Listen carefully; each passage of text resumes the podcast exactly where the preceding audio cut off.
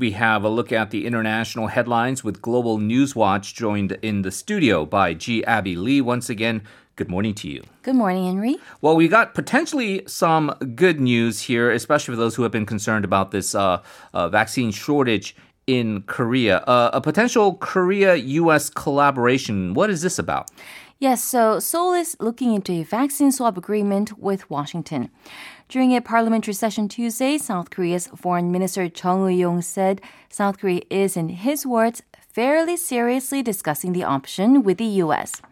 Chung elaborated the issue was a key focus in his talks with the U.S. Special Presidential Envoy for Climate, John Kerry, who was in Seoul last week. But there isn't much information about such a deal yet.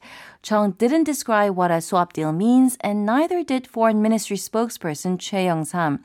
Choi only reiterated the Korean government is making multifaceted efforts in terms of vaccination cooperation with the U.S. But sources said one of the possible options is to strike a loan deal with the United States under which South Korea receives vaccines the US is not using and gives the same amount back after the country is provided with its own supplies. Yeah, so that would be a good way to sort of front load the, the vaccines that are necessary because mm-hmm. uh, there is a, an idea that the second half of the year there will be a, a big influx of, of right. supply deliveries that are being expected. But one thing, uh, one factor here is that Korea is not the only or the first country to try to pursue this kind of a deal with the US, right? That's correct. So the US has similar deals with its neighbors. White House spokesperson Jen Psaki said last month the U.S. has 7 million releasable doses of the AstraZeneca vaccine. Imagine having more vaccines than you need. That's incredible. Yeah. She added Washington was working on arrangements to loan 1.5 million doses to Canada and 2.5 million doses to Mexico. The AstraZeneca vaccine has yet to be approved for use in the US, while it's one of the two available vaccines in South Korea. And so we have uh, this surplus, uh, surplus, as you say, in the US, and it's probably helpful that most of the uh, major pharmaceutical companies are based in uh, the US, and they That's were the correct. driving force uh, to develop this vaccine in the first place. Johnson mm-hmm. Johnson's Janssen vaccine, which again um, has been having these reports of some kind of blood clotting issues that are associated with it. There's a moratorium in the in the US. That's another potential uh, kind of vector of supply mm. there. So we'll keep our eyes on that situation. Uh, let's get another update on the continuing crisis in Myanmar. Uh, what's the latest? A little bit of a good news here mm. also. Help may be on the way to those fighting for Myanmar's democracy. This Saturday, Southeast Asian countries will meet in Jakarta, Indonesia, to discuss the military coup situation in Myanmar. It is one of the 10 members of the ASEAN, or the Association of Southeast Asian Nations. Although the military coup and the ensuing fatalities have been ongoing since February 1st, the group's principles of consensus and non interference have hampered its ability to minimize the violence there. So, all eyes are now on the upcoming summit to gauge how much influence its neighbors will exert to control the situation. Not every member country is sending its heads of state to the summit, though, with some choosing to send their ministers instead. For example, Thailand will send its foreign minister to the summit. Right, and as somebody who is from the ASEAN region yourself, uh, as we know there, mm-hmm. um, th- th- there have been some misgivings about how ASEAN has overall responded to this crisis, perhaps being a right. little bit more reluctant. Maybe a little be, bit too non-interference yeah, approach. Yeah. yeah. But with the rest of the international community, there has certainly been a, a more stronger um, sentiment and statement abounding both from the U.S. side and the EU side, and maybe including some tangible action. Like, uh, give us the latest on the uh, impending EU sanctions on Myanmar. Sure, the European Union on Monday announced its firmest response yet to Myanmar's military coup. The EU plans to impose travel bans and asset freezes on nine members of the military junta's State Administration Council and its Information Minister U Chit Naing. The council was set up about a month after the coup. The commander in chief, Min Aung Hlaing, who led the coup, installed himself as the head of the council. Washington was the first to strengthen its sanctions against Myanmar. More than a month ago, the U.S. imposed sanctions on two adult children of Hlaing and six companies they control.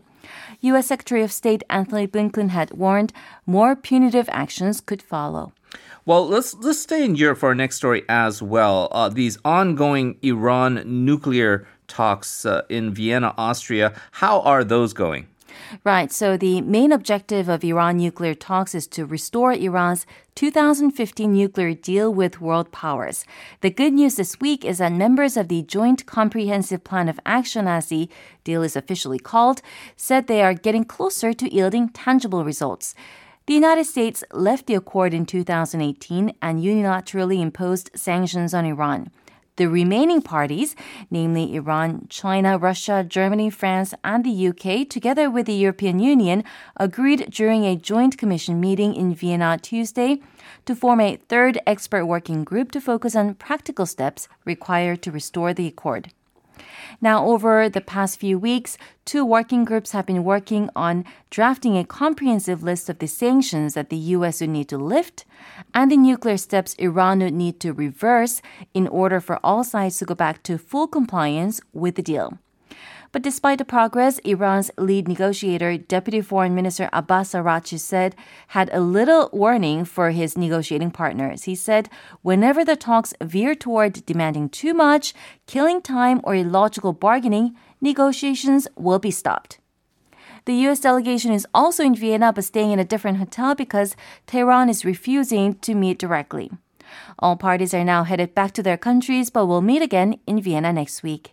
So some tensions remain, but uh, mm-hmm. certainly clearly a different tone being struck from the U.S. side after the four years of Donald Trump and uh, the abrupt, basically uh, tearing up this uh, Iran accord. nuclear yeah. accord uh, during the Obama administration. Another aspect of the new administration coming in and changing the tone is perhaps in race relations in the U.S. Uh, we talked about this briefly yesterday, but the verdict had just come out uh, a little while ago. Now we can get a little bit more details on perhaps one of the most uh, scrutinized uh, court cases in recent memory, and that was dealing with the racist murder of George Floyd and the uh, cop involved, Derek Chauvin. What was the verdict?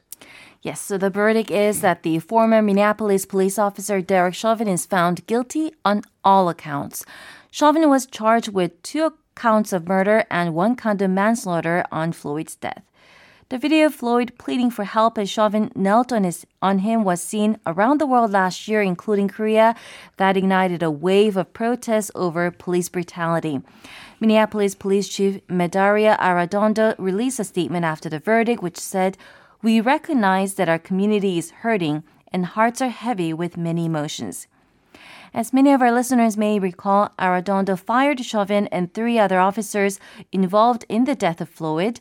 When testifying at the trial, the police chief said that Chauvin, quote unquote, absolutely violated poli- policy by kneeling on Floyd's neck for more than nine minutes. He added such actions were not part of the department's training, ethics, or values. Turning to Washington, House Speaker Nancy Pelosi tweeted about the verdict Tuesday evening. She wrote, George Floyd should be alive today. She was in hot water earlier for thanking Floyd for sacrificing his life for justice. Police brutality and racism against black Americans have led to the Black Lives Matter movement in the U.S. last year.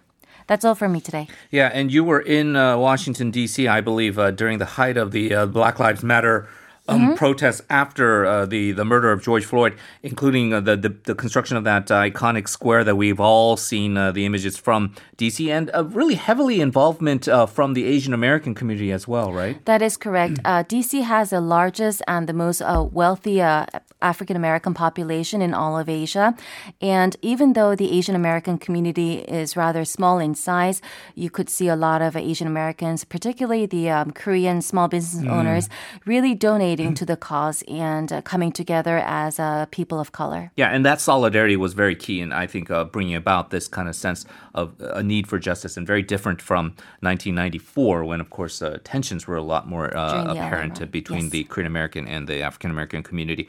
All right, uh, as always, Gia Lee, thank you so much. We'll Thanks for having me. Soon. Thank you.